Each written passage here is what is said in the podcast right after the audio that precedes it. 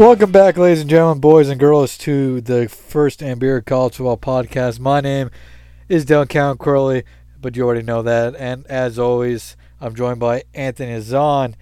Anthony, we did record a week four recap. Some tef- technical difficulties occurred, so we're kind of throwing together a recap and preview episode here tonight. Uh, so for uh, the recap in week four, preview in week five of the college football season. Before we jump into this, because we do have a lot to talk about now, um, it's hard to believe we're now five weeks into the college football season. Uh, but I mean, it's been a fun season so far. This weekend slate isn't the sexiest, I would say. It's definitely a little dry in some parts, but it, it's still college football, and it, it's still going to be some fun games to watch.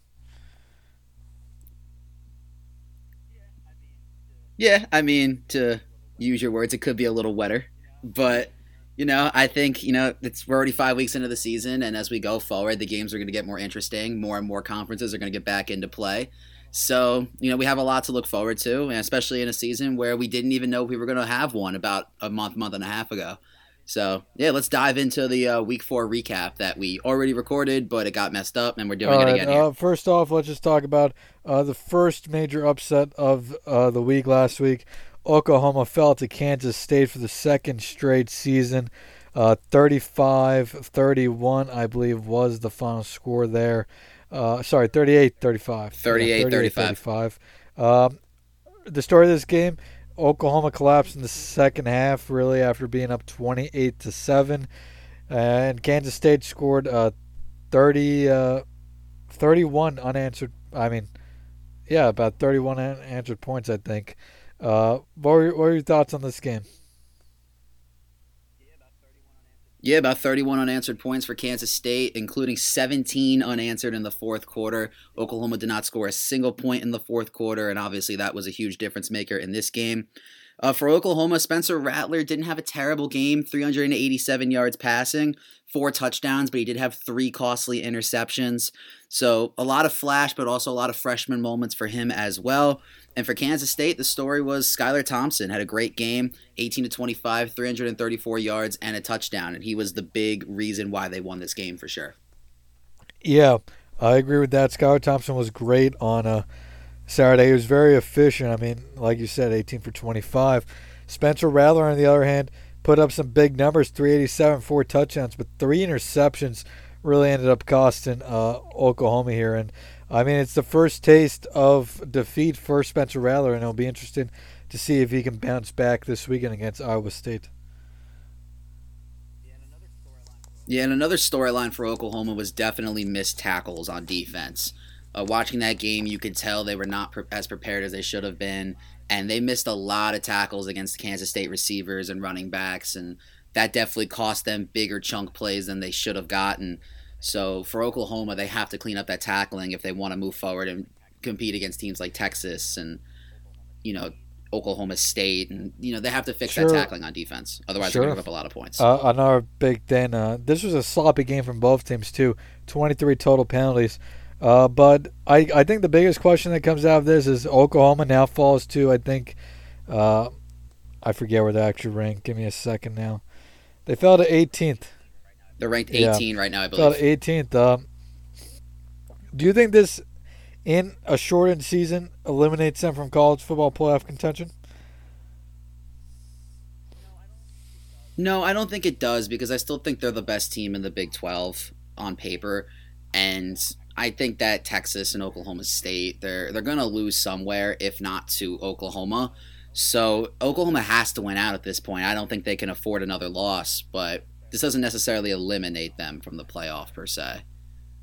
Yeah, I, I can agree with that. Uh, I, I think what'll be interesting to see is uh, when it comes time if there if it's a one loss Oklahoma team, will they take a one loss Oklahoma with a loss to Kansas State, or would they take a maybe a one loss Penn State with a loss to Ohio State, or a uh, one loss Florida, one loss Georgia, any other second team from the SEC?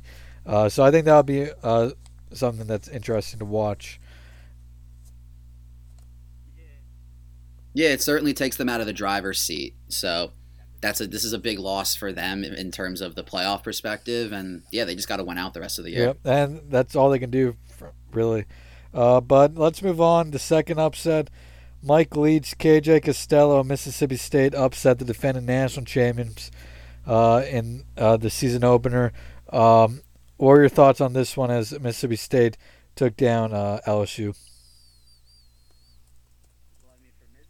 Well, I mean, for Mississippi State, everyone questioned the Mike Leach offense if they would be able to um, compete in the SEC with his air raid style offense. And KJ Costello responded to the tune of uh, taking ownership of the SEC passing record with 623 yards and five touchdowns on the day on 60 total passes. So, you know, KJ Costello was more than impressive. Those receivers were more than impressive. Three receivers went over 100 yards in this game for Mississippi State. And for LSU, Miles Brennan was okay. He didn't he passed for 345 yards and three touchdowns, but he had two interceptions and honestly, he wasn't very effective when you watched him during the game. So, for LSU, you know, they're going to need to figure out, you know, with Miles Brennan where they're going to go going forward and how he's going to progress throughout the year is going to be a big indicator of how this team finishes because this is definitely you know a down to earth kind of loss for the defending national champions. Yeah, I fully agree with everything you just said. Uh, obviously, KJ Costello. I mean, you put up 623 yards and five touchdowns in your SEC debut. It's hard to get much better than that, especially when you're going up against a team like LSU.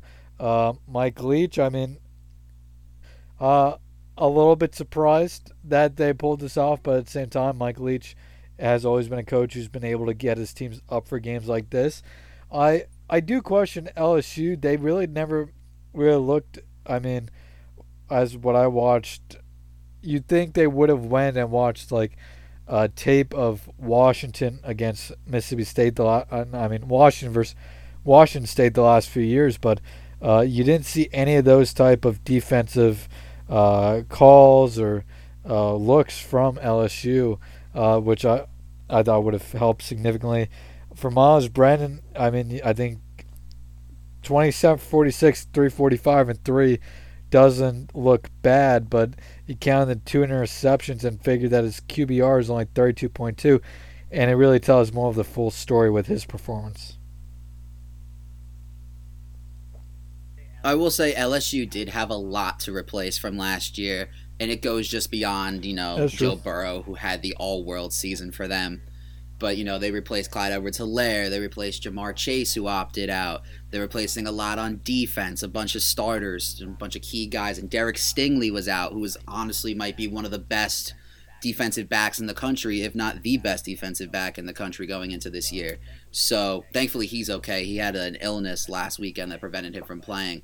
But LSU had a lot that they were missing. So this isn't necessarily a surprise that they gave up 44 points and didn't look super effective, but you know, the guys that are stepping in are going to have to figure it out and they're going to have to be able to move forward if they want to compete at a high level on an all SEC schedule. I agree. Um, going forward, I, I don't think this honestly changes much of where I think Mississippi State is in the SEC. I think they're probably still a middle of the pack team. I mean, in their division, I still think they're behind Alabama and Auburn at least, but uh, I can still see them finishing at the end of the season above uh, Texas A&M and LSU. Uh, what do you say there? Yeah, I think Mississippi State they definitely they're definitely a little bit elevated in my opinion in terms of where they could go with this season. It all depends on how how well they use this momentum they have off of this game because that was an impressive win for them. And they looked they looked pretty solid and KJ Costello looks like he could be a really good quarterback in that Mike Leach offense. So we'll see where it takes them moving forward, but they definitely could be more of more of a competitor in some games than we thought they would be. I agree. And then for LSU, I mean, Obviously, I think national title hopes are now gone uh, with this loss. Not that if they went undefeated the rest of the way that they wouldn't be in the conversation, but uh, I think we saw that this team just isn't going to have what last year's team had, and that's to be expected. Um, but at the same time, I mean, they still have uh, Florida, Auburn, Alabama, and A and M all on their schedule. Uh, this could be a an eight win team this year, or this this could be a team that hovers right around 500. Yeah, I think we'll get into Florida in a second, but I think they're the real deal. I think on paper they should beat LSU. I think Alabama's going to beat LSU. So this could be an LSU team, like you said, that really, really falls out of the national picture quite quickly and sort of struggles across the finish line at the end of this season. LSU will be fine moving into the future, but I think that this is definitely going to be more of a rebuilding year for them than they wanted it to be coming off a national yeah, title. and I mean, with nine games left, uh, already own one, but I think if with their schedule, with the teams I just mentioned, uh, and then I mean, even a, a, Mississippi won't be an easy game. We'll see what Vanderbilt gives on this weekend. Vanderbilt played well against A and M, uh, but I, I think this LSU team uh, could still surprise us maybe a little bit. But I think they are going to come down a little back to earth this year, and I wouldn't be surprised if this is a Auburn esque descent for LSU, uh, like Auburn had after they lost Cam Newton. Uh, any last thoughts before we move on? No, just two teams that'll be interesting to follow as uh, we move forward throughout All the right. season. Uh, next up, Miami dominated Florida State this past weekend. Uh, what was that, 52 to 10? It was decimation, 52 to 10, yeah. Um, we, we don't spend too much on this game because I was expecting a blowout. I don't know if I was expecting a 42 point win for Miami. Uh, but I think at the end of the day, what we take away from this is uh, that Miami offense is certainly for real. D'Eriq King is for real as well. Um, and Florida State is just, I mean, it's going to be a long season for the Seminoles, and they may finish. They may be the worst team in the ACC this year, and maybe the one of the worst Power Five conference teams in the entire country. Yeah, quickly. This might be the lowest point in the last five years, or whenever they started oh, turning no, three definitely. years for for Florida this State. This is the lowest point for Florida. This might be State the lowest point. Oh yeah, no, that was that was bad, and it was summarized by that play with uh, I think it was Jordan Travis who like was falling back. He was about to get sacked, and he threw the pick to uh, Jaelan Phillips, uh, the linebacker for Miami. He tipped it up in the air and caught it. it. It, was it was a horrible looking play. That just summarized Florida State's entire night. But yeah, no, this Miami offense is for real. It's going to be really fun to watch them play Clemson in two weeks, and they're coming off of a bye when they play Clemson, so they got two weeks to prep for that. So that could be a lot more of a fun game than people thought it would be at the start of the season. And Florida State's in trouble, man. They are they are a really bad football team. They are a lot worse than I thought they would be, than anybody thought they would be. And I would not be surprised if their only win of the season ends up being against Jacksonville State next week. I would not be surprised. I would not be surprised with that either. Uh, Miami, like I said, D'Eriq King, big game. Uh, 29 for 40, 267, and two touchdowns at on 65 yards on the ground. So, uh, what is that? About three over 330 total yards offensively. Um, I think this Miami team is definitely probably uh, second best in the ACC at this point. I mean, I'm I'm interested to see how they stack up against some of the other quality opponents in the ACC. Um, they got a bye week this week, but they got Clemson in two weeks. What are you expecting out of Miami in that game as it stands right now? I think, uh, for me, I I see them maybe competing with Clemson for uh, two two quarters, two and a half quarters, but I also expect at the end of the day for Clemson to pull away and probably still win that by 17 to 21 points. Yeah, no, Miami's riding a lot of confidence right now. I think this is um, one of the highest points for Miami football in recent memory. Um, you know, they got a lot of momentum going into the Clemson game, but Clemson is obviously the overall more talented team, and they're not going to take this game very lightly. So, like you said, I expect it to be about two, two and a half, maybe even three quarters. It's relatively close, but I think Clemson will pull away in the fourth quarter. Their talent will shine through, and I just think Miami just does not have enough talent wise to be able to compete with Clemson for a full. And here's quarters. the other thing I'm thinking of. Um, let's be honest here. If this was a normal season, everybody was playing from the get go. Miami would be making some noise, but we would not be having all of this hype around this team to this level if it was a normal season. Correct? It would, it would be, some hype, hype, but it wouldn't be as much as it is right but now. But exactly because you look at their schedule, and I'm not taking, I'm not trying to take anything away from Miami here.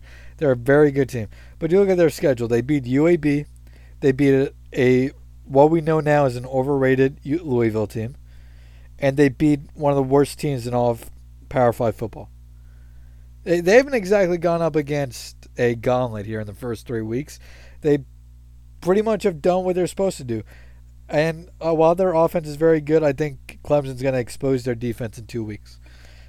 Uh, and that's ultimately what's going to lead to their downfall. We'll see what Miami does here in the upcoming weeks. Like I said, Clemson, then they have Pittsburgh. UVA is a good team.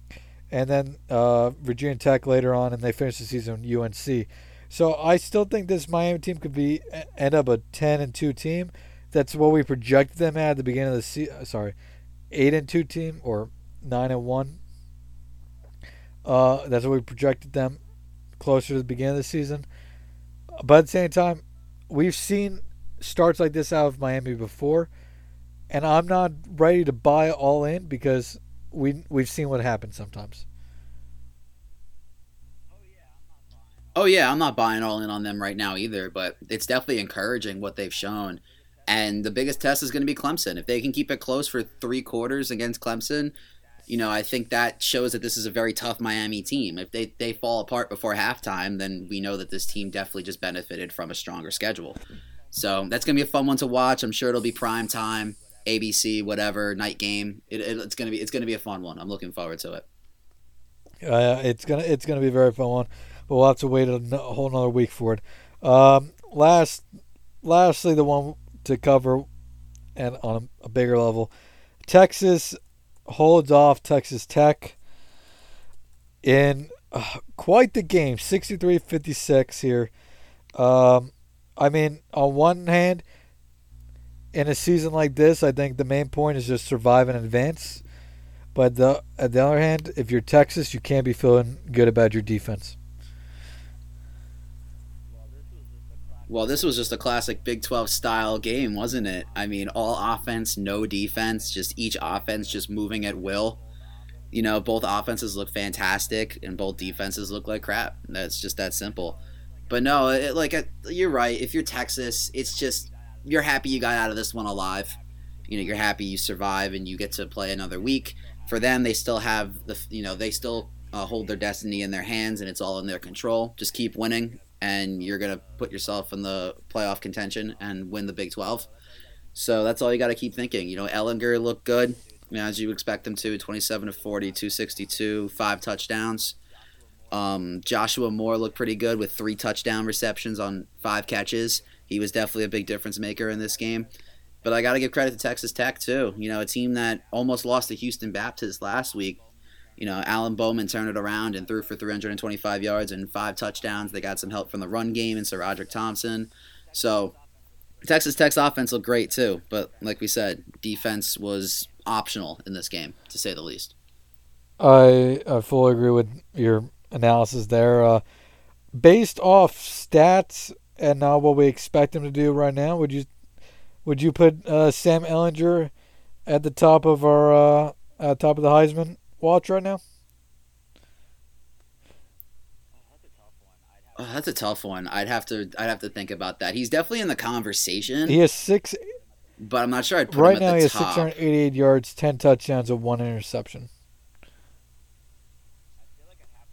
I feel like I'd have to put Costello and Trask before Ehlinger. I'm looking at the Heisman conversation, just because Ehlinger almost got his numbers in one game, and Kyle Trask was incredibly impressive against Ole Miss. So, but Ehlinger's definitely in that conversation for now, as long as he keeps winning.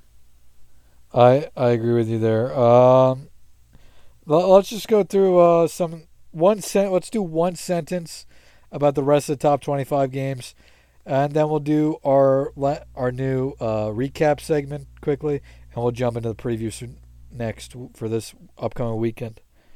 Um. All right, let me just pull up last weekend's schedule here. All right, Alabama, Missouri, one sentence. One sentence, roll tide, roll. Um, just they just looked great. Jaylen Waddle looked great, and he's your MVP. Yeah, I'd say it, it was exactly what we expected out of Alabama. Missouri kept it a little closer than expected, uh, and I mean, it, there's good things to take away from, from for both teams from it. Uh, Georgia, Arkansas beats Arkansas 37-10. Uh, definitely an offensive struggle early for Georgia. Seven to five at halftime did not look great for them, but second half they did what we expected them to do and, and pulled away in this one and ended up winning pretty big. Arkansas is a bad team. Yeah, Georgia uh, disappointing offensively in the first half. Second half uh, was pr- uh, a lot better. Not still not great, but a lot better. We'll see how they do this upcoming weekend. Also, real quick, JT Daniels has been cleared to play for Georgia, so he could be potentially inserted into the starting lineup as quickly as this weekend against Auburn, which will be a top 10 matchup that we'll probably cover in the preview. So I'll leave it there. Um, Florida 51, Ole Miss 35. I'll start off. Uh, the Trask Pitts combo looks uh, absolutely deadly, uh, but don't write off Ole Miss this year because that offense is going to be mighty dangerous, especially uh, wide receiver Elijah Moore. I'm just going to say it like this my one sentence Florida could win the SEC. Florida could be a playoff contender this year. I love what I saw from them. And Kyle Trask looks like the real deal at quarterback. I'm excited for this Florida team. Don't let me down. Uh, number eight, Auburn defeats Kentucky 29 13. Um, I'll start off. Uh, I'll simply call it a gutsy and impressive win by Auburn. Yeah, no, I, would agree with that. Um, Seth Williams was great. Six receptions, 112 yards, two touchdowns. Um, Kentucky showed some stuff there, but yeah, no, Auburn was able to pull out a gutsy SEC game in a game where it was predicted they might get a lot of people thought they would be upset in this yep. game. So good win. It, it was only a uh, a 15-13 sorry, yeah, 15-13 game going into the fourth quarter and Auburn uh, got two touchdowns in the fourth to break it open. Uh, Texas A&M holds on, beats Vanderbilt 17-12. Uh, you can start off here. I was not impressed by Texas A&M. I really wasn't. Uh, Kellen Mond looked average at best, only 189 yards passing. I need to see more out of this Texas A&M team. Yeah, I'd call it a disappointing effort from Texas A&M, and uh, it's definitely a hit against uh, everybody who thought uh, Kellen Mond maybe will take a step forward this year. Uh, now doesn't look good for them against Alabama this weekend. Um, UCF 51. Uh, East Carolina 28. I mean, Dillon Gabriel looked fantastic. Four touchdowns on 400 yards passing. Won't take too long on this one. UCF did exactly what they were expected to do. They're a legitimate team in the group of five. Yep. UCF looking, once again, uh, like a uh, at large bid for a uh, New Year's Six bowl game. Um, Cincinnati defeats Army 24 10. I'll start off. Impressive win, I think, uh, and more so impressive because Army is a very team, very hard team to cover a spread against. Cincinnati did that. I mean, we've seen Army take Oklahoma and Michigan to the wire the last few seasons. Cincinnati, uh, very impressive. Yeah, for Army, they weren't able to control the time of possession like they probably wanted to. 30 minutes for Army, 29 minutes for Cincinnati, so a pretty even split. And I think that was a big difference in this game. Cincinnati held the ball just as much, and they were able to score a lot more with their more high powered offense than Army has. But good defensive effort for Cincinnati and a, and a really quality win against a solid Oklahoma State 27, West Virginia 13. Um, I'll start off again. Good win for Oklahoma State. It's good that they once again were able to win without their offense uh, really clicking. Um, but if Spencer Sanders doesn't get healthy, uh, this OSU team is going to uh, struggle here against some better teams. It's nice for Oklahoma State that their defense has been very effective. You know, only gave up what seven or ten points to Tulsa and only thirteen points to very West impressive. Virginia in a conference that defense is optional usually, and we've seen that as the year started. But they got to get this offense going, and they have to figure out how to score without Spencer Sanders because it's been really tough for them. Chuba Hubbard can only do so much without a lot of weapons around I him. I agree there. Uh, BYU 48, Troy 7. Uh, I mean, the two games we've seen BYU this year, uh, they look tremendous. I mean, if UCF doesn't get that uh, New Year's Six at a large bid, could we be looking at BYU? It'll be tough just because their schedule is, is, so weak. They don't really play. I think they play Army, but they don't play any teams that you really look at and say, "Wow, like that game could yeah. be tough for them." But they're a good they're a good team and you know they just had a completely outmatched opponent in Troy and they just blew them out. Zach Wilson looked fantastic. Yeah, man. As you were talking about their schedule, I'll just go through it real quick. Uh, they did have that game against Army postponed. Not sure if it's been rescheduled. Louisiana Tech this weekend, UTSA, Houston, Texas State, Western Kentucky, and then Northern Arizona all left on their schedule. Like you said, not exactly a difficult schedule. Uh, Louisiana 20, Georgia Southern 18. Uh, the Raging Cajuns did drop out of the top 25 since the Pac 12 and Big Ten came back in, but hey, they're still undefeated through three weeks. I don't know if they can continue pulling out these wins, but a win's a win. Yeah, I mean, hey, a win's a win for them. They've been skating on thin ice these past two weeks.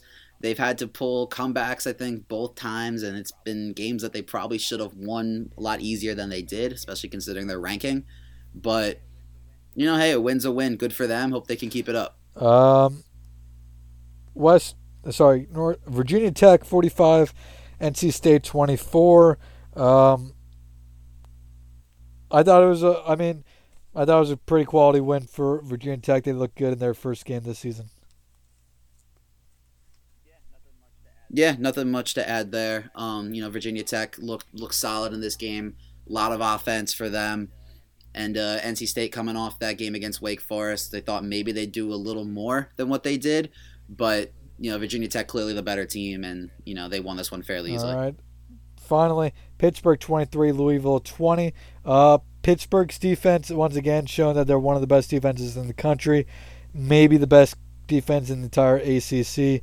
Um, don't sleep on the Panthers.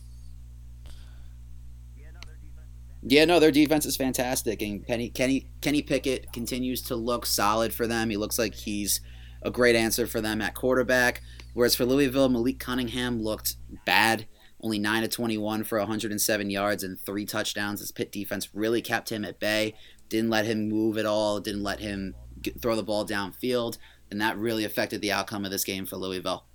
Cunningham also left that game uh, with an injury, uh, but he definitely wasn't uh, playing well before the um, injury occurred.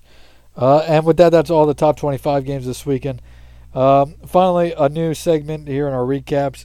We, we're calling it Raise a Glass since we are a little bit of a beer uh, podcast, as we like to say. Um, so basically, these are our stars of the week, and we're going to raise a glass. Uh, usually we would do three each, uh, but for the sake of this episode, we're just going to do one each. Anthony, who are you raising a glass to? So I'm going to raise a glass to Florida tight end Kyle Pitts, who had one of the best games of the week, in my opinion. Eight receptions, 170 yards, and four touchdowns. He caught four of Kyle Trask's six touchdowns in this game. He was unstoppable. This Ole Miss defense couldn't touch him, and he proved why he is one of, if not the best tight end in the entire country in this game. Great choice by there, by you there, and then I'm going to go with obviously KJ Costello, who broke the SEC passing record in his first game with Mississippi State in their 44-34 upset win over LSU. Uh, he finished 36 for 60, five touchdowns and two interceptions. So, raising my glass to Costello and really that entire Mississippi State program for a big one. But with that, Anthony, it's time to put the past behind us and look forward to this weekend. Again, not a great slate of football, but it's football and that's all that matters. So let's just start off with. Yeah, excuse me there. Let's just start off here uh, at the top of the slate. Um, really, only four games I think that are worth discussing uh, in depth this week, and we'll start with uh, Memphis versus SMU uh, at 3:30 on ESPN2. Number 25 Memphis, of course, against SMU. This is a battle of two unbeaten AAC teams. Memphis 1 0. Uh, they're coming off a win a couple weeks ago against Arkansas State. It's been almost an entire month since they last played. And then SMU uh, is 3 0 in the season. Uh, Memphis, a two and a half point favorite here. Uh, I'll start off with my thoughts here, Anthony. I think Memphis is the better team here, um, more talented team, but I wonder if the layoff is going to hurt them. SMU, on the other hand, has been playing consistently over the last month, and I'm wondering if SMU's, if Memphis is going to have to shake off some rust, uh, and SMU will be able to take advantage of that. Yeah, it has been a while for Memphis ever since we heard about the whole uh, party bus situation and I think they've had a couple of games postponed because of that. So there's going to be a little bit of a layoff there. They're going to have to overcome. SMU has looked pretty solid throughout this year. They haven't played anybody spectacular, I don't believe, but they do have a bunch of blowout victories. For me, this matchup is all about the quarterback battle, as a lot of matchups are. But Brady White versus Shane Buechele, two of the best quarterbacks, if not two of, if not the best two quarterbacks in all of Group of Five. Obviously, you could throw Dillon Gabriel in there as well, and it's really whoever you want. But I remember watching Brady White against Penn State last year. He was incredibly impressive in that game, and I'm excited to see how he plays in this one as well. This should be a fun game that determines the AA. It has a stake in determining the AAC. Yeah, this could be uh, one of the biggest ACC games of the year, uh, to say the least, and uh, I'm excited to see how this one goes. Um, I, I think uh, I again I said a couple weeks ago with Marshall App State. My bra- my brain is telling me to take then App State. My brain here is telling me to take Memphis, but my gut is saying SMU is going to find a way to win this game. Um, so uh, I, I don't know. I don't know how it's going to go, but I just got a feeling about SMU this weekend. I think um, this is a great quarterback battle as well. Uh, Shane Buechele, of course, gets Brady White uh, we'll have to see what happens. Yeah, I definitely think this is going to be a defense optional type of game. Um, both of these teams could easily score 40 points on each other, you know, with their offenses, with those quarterbacks. A lot of passing in this game for sure. Um, I feel the same way you do. Like, my gut says take Memphis. If they had played a bunch of games leading up to this one, I think Memphis would be a pretty easy pick, in my opinion. But you know, SMU's played well, and I think they could be a sneaky a sneaky underdog in this game. I could definitely see them pulling this one out. Um, yeah. Well, no point of giving a, a, a score prediction here. Let's we'll just go through these. Uh, moving on. Um, we got also. Actually, I'm not sure when Sorry about that. The pause, random pause here. Uh, yeah, 3:30 as well. Texas A&M versus Alabama, your CBS game of the week. Um, based off what we saw last week, Alabama was a 17 and a half point favorite here. I'm not sure if they're going to cover 17 and a half points, but I think they're going to win this one comfortably. I just don't think Texas A&M is a very good team right now. Kellen Mond showed me nothing that makes me think he's going to be able to do much against this Alabama team and defense. Yeah, when Texas A&M played Vanderbilt in their first game, you expected Kellen Mond to be exceptional because Vanderbilt is not a good team. And for him to only be able to put up 17 points against Vanderbilt's defense, that does not give me a lot of confidence going into facing Alabama. Maybe he just wasn't up to the task. Maybe he just felt bored. I don't know. Maybe they were looking ahead to Alabama. Who knows? I expect them to come out more ready to play in this one. 17 and a half points is a lot, but I wouldn't be shocked if they hit it, to be honest with you. You know, Alabama was impressive last week.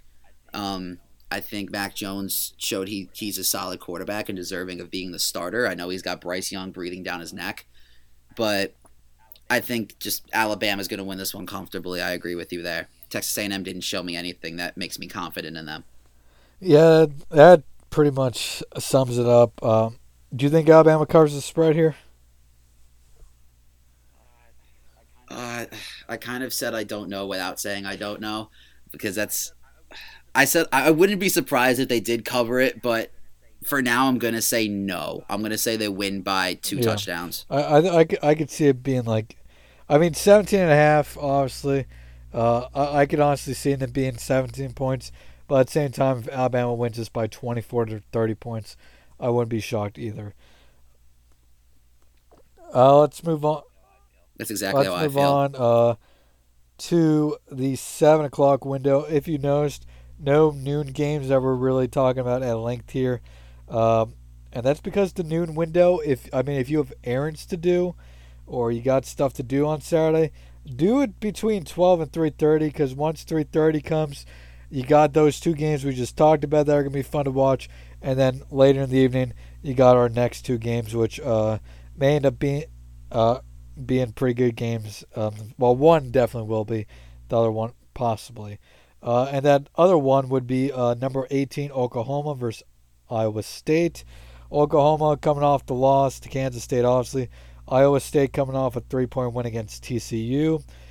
Oklahoma only a seven point favorite here, Anthony. Um, and I think this is a game that Oklahoma responds from that loss last week and does a big, and I think they cover the spread easily.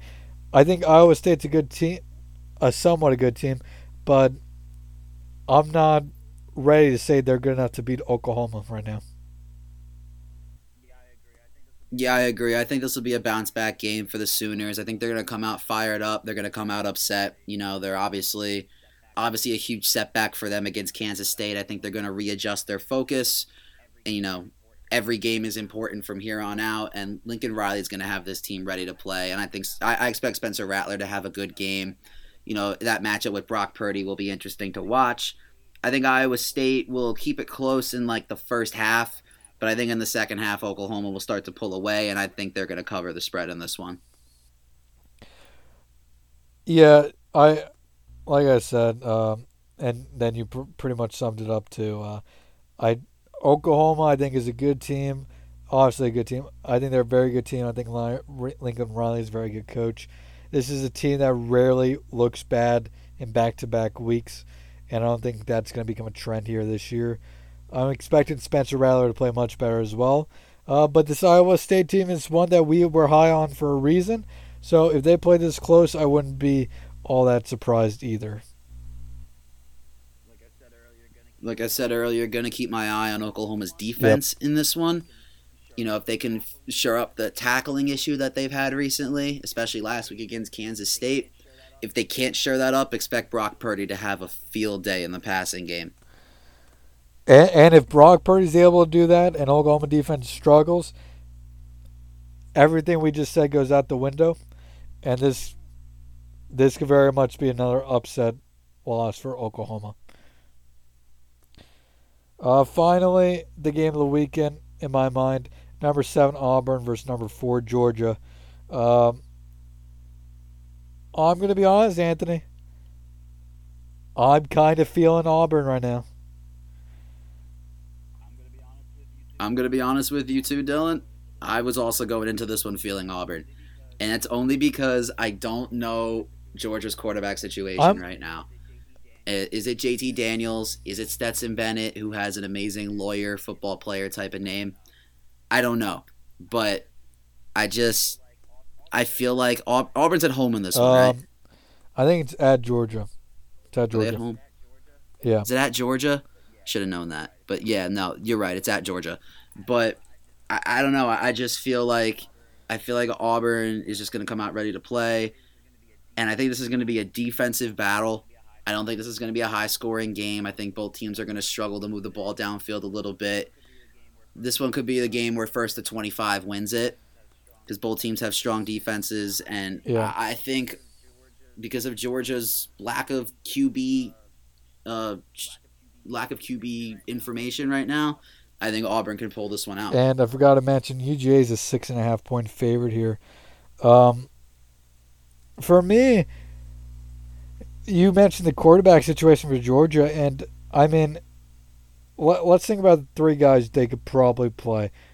One, JT Daniels, obviously a former five star quarterback, but nothing during his time at USC made me think that JT Daniels in Georgia automatically makes them this amazing team. I mean, this here's the thing: the best quarterback uh, Kirby Smart has ever recruited, he let walk away. Justin Fields, yeah.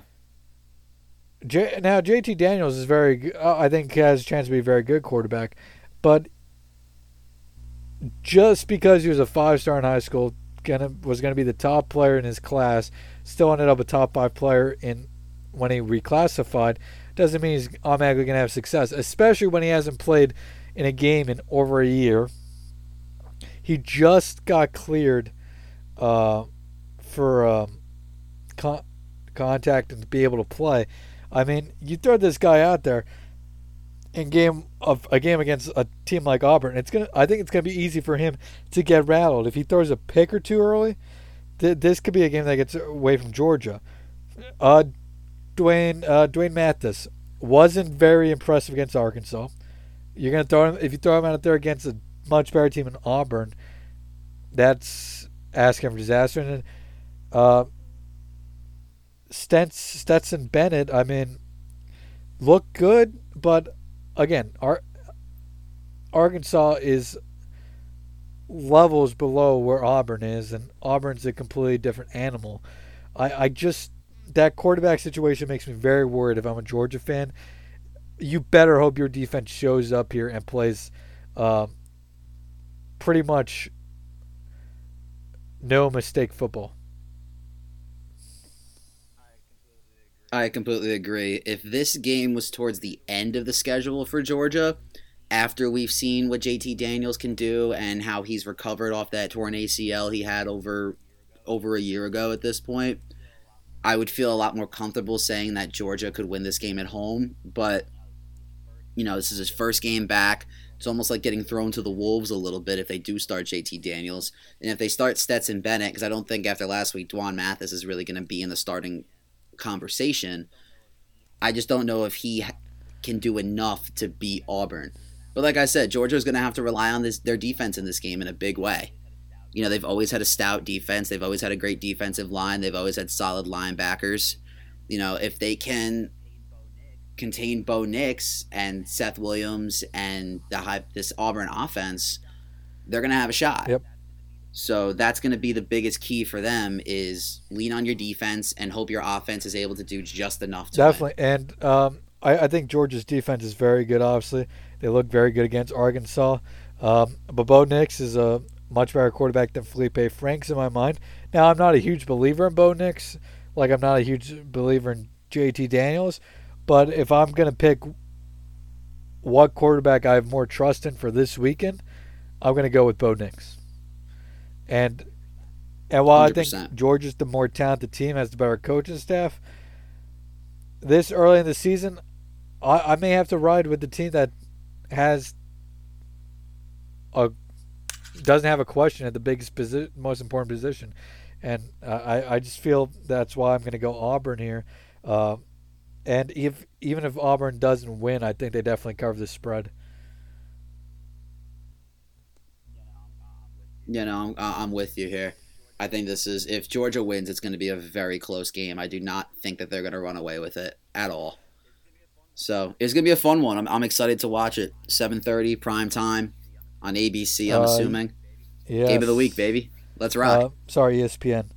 it's uh, the Oklahoma Iowa State is on ABC. Um, oh, they should flip that. Um, okay, let's. Um, we did one sentence about uh, during the recap about other top twenty-five games. Uh, give me just what you're looking for uh, quickly out of these other games as we uh, end up this end this episode. Uh, Texas versus TCU. Uh, Ken Texas's defense bounce back and play a solid game against TCU, and obviously, you know, can Sam Ehlinger keep up his quote unquote Heisman campaign in this game against a, a, clearly inferior opponent, in my opinion. Yeah, that's what I'm looking for. I'm basically looking for if uh, Texas can bounce back defensively here after last week's uh, tough performance, um, and I, I think they do. Um, uh, just wait, my computer here froze for a second, so I don't have schedule. All right. Um, number 21, Tennessee against Missouri. Uh, I'm looking for Tennessee to get a convincing win here. Uh, they got a win over South Carolina last week, but it wasn't convincing. I agree. I'm hearing a lot of hype about this Tennessee team. Obviously, a solid win in Columbia. Uh, South Carolina is not as bad of a team as they were last year, in my opinion. But I agree. Against Missouri, this should be a game that they win pretty easily. And if they struggle in this one, that might be a sign of of bad things to come for Tennessee going into a much tougher schedule later yep, in the year. Uh, Baylor, West Virginia. Um, I've been forgetting to say the spreads here. So Texas is 12 point favorite TCU. Tennessee an 11.5 point favorite over Missouri. Baylor a three point favorite over West Virginia. Um, I, I'm really not sure how to go with this one. I, I'm excited to see what Baylor looks like um, now under Dave Aranda against a uh, much better opponent here than Kansas, to say the least. I'm just gonna go with our boy Der- uh, Jarrett Dogecoin. I'm excited to see um, if they can get this offense together and if he could be the quarterback West Virginia needs. Uh, Baylor's only a three point favorite, so this is a game that West Virginia could get an upset win on. Who knows? So you know, I'm looking forward to seeing if uh, our board Dogecoin can pull it out. Um, Texas Tech, Kansas State is a matchup between two schools who are, well, one pulled off an upset, one almost did. Uh, I I guess what I'm expecting here is to see how both bounce back. Uh, Kansas State can they keep the momentum from a huge upset win, and then Texas Tech are they going to be able to put away put a heartbreaker behind them and move on, or are they going to get caught up and uh, fall again here this weekend? Yeah, for this one, I'm looking I'm looking forward to a um, a Big Ten, uh, sorry, excuse me, Big Twelve style game both teams scoring a lot of points, not a lot of defense, defense optional, as I like to say. Uh, I think this should be a fun one to watch, personally. Ole Miss versus Kentucky. Oh, sorry, I, I keep forgetting. Kansas State two and a half point favorite. Uh, Ole Miss versus Kentucky. Kentucky is six and a half point favorite here. Uh, I think this is an interesting matchup. Uh, two teams that I think are underrated in the SEC. Uh, I don't know if either one are going to be great record rise this year, but I think both of these teams can compete with almost uh, most of the teams on their schedule. Um, I'm excited to see how this Ole Miss offense looks again, and I think it's a big uh, test for the Kentucky defense. Yeah, two teams who lost last week to high quality teams and uh, both Ole Miss and Kentucky could take away positive things from those losses for actually different reasons. So I think this should be more of a defensive battle as opposed to um, the Kansas State Texas Tech game, which should be a high-powered offensive game. I think this is going to be interesting to see how, uh, like you said, Ole Miss's offense. You know, Lane Kiffin is more of an offensive guy. It's interesting to see if they can score against a, a stout Kentucky defense. Um, and you know what? I, I looking at this, I mean, there's a couple games above that I skipped out on. I mean, North Carolina, Boston College. Um, I guess for that, I'm just seeing if Sam Howell uh, could take a step forward from his first game of the season where he wasn't uh, great, but he was good. Uh, Boston College two and zero. Uh, can they get a big upset victory in Hafley's third game? But uh, I mean, not really. No, no big storylines there. I think. Yeah, no, I guess you just look at Sam Howell versus Phil Jurkovec. Um, can can North Carolina how, how big can North Carolina win this game should be the question here, um, in my opinion. And then tell me if any of these other games catch your eye. Uh, BYU, Louisiana Tech, or really, if you have any comments, just just stop and tell me. Um, Florida, South Carolina, I guess they're just looking to see if Florida can contain the offensive momentum, put up another 50 spot maybe on a team they should beat probably pretty easily. Um, Pittsburgh, NC State.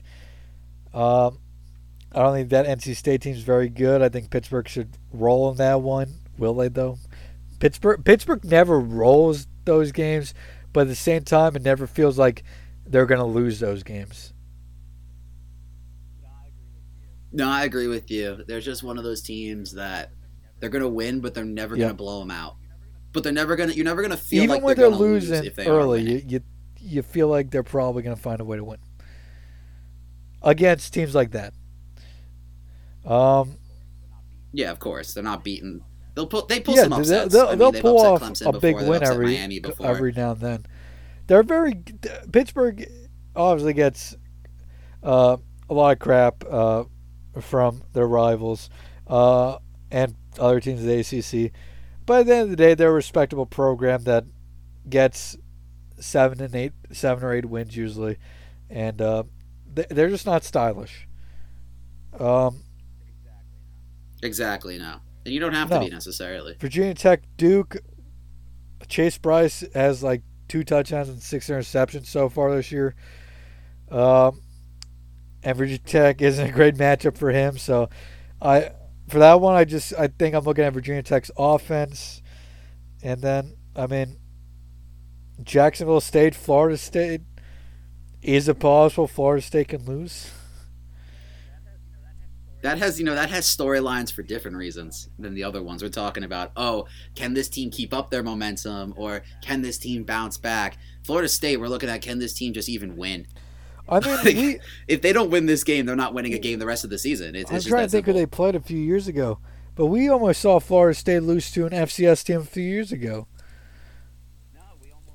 No, we almost did. Uh, like, listen, this Florida State team, we can go on for a while about them and how badly they've fallen from grace. But if you're a Florida State fan, the last three ish seasons or, or, so, God bless your soul. it was soul. Samford. Man. That that's not an easy thing to do right now. Yeah, in 2018, they almost lost to Samford. That's that's just so sad to hear from Florida State. A team that when we were kids, they were yeah. dominant. I still remember Jameis Winston and you know that team winning the national championship and eating Jameis Winston was eating W's and telling the players in the locker room to put a smile on their face while they was stealing crab legs. You know, it's a fun time. Fun time to be a Seminole fan. It is no longer uh, a fun time. Um, Navy Air Force uh, first game this season, I think, in the race for the Commanders Trophy. Um, I mean, Navy looked bad for their first six quarters of play. Their last two quarters against Tulane a couple weeks, two weeks ago, was really impressive. Um, and Air Force, we we really don't know much about. Yeah, no, Navy flipped the switch. Uh, to quote Drake there for a second, they went from a team that looked really bad and couldn't tackle a single player to a team that looked great and pulled a come from behind victory. So hopefully Navy can keep that momentum going for their sake. And then, you know, I, I think that's truly all the notable games this week. Um, I mean, LSU, Vanderbilt, and then Virginia and Clemson. But I think LSU bounces back against Vanderbilt and beats them probably pretty handily. And then Virginia versus Clemson really probably isn't going to be much of a game either. Yeah, no, I expect LSU to have some fire this week. Coach O is going to get them ready and this is a this is a great game for a bounce back if you're LSU, a Vanderbilt team that really doesn't stack up in any area, even to an LSU team that lost a lot in the last year. So I expect LSU to win this game by probably three touchdowns or possibly even more than that. But um, Virginia Clemson, again, same story. Clemson's just going to roll in this game. Really, no storylines there. Just expect a big dub from Clemson. Yep, fully agree. And I, I mean, with that, I think that's all we have for this week. Uh, before we sign off here, uh, any last thoughts? I'm just excited to, to watch more football. Another week of SEC storylines, another week of potential upsets, and uh, we'll cover it. Uh, we'll cover it on Sunday or probably Sunday night. We'll cover everything that happened. All right, and with that, uh, thank you for listening to another episode of the First and Beer College Football Podcast. Uh, if you aren't already, make sure to subscribe to the uh, podcast on whatever you you're listening to it. We're on Spotify, Apple, Google Podcasts. Um, really, any podcast play, any place you get your podcast, we're available on. Uh, we're going to be trying to, I think, soon upload these all to YouTube, so we, you can subscribe there as well. Uh, be sure to follow us on Twitter at first underscore and beer. Um, yeah, and be sure to interact with interact with us in any possible way. Um, and thanks for listening again, we'll talk to you soon.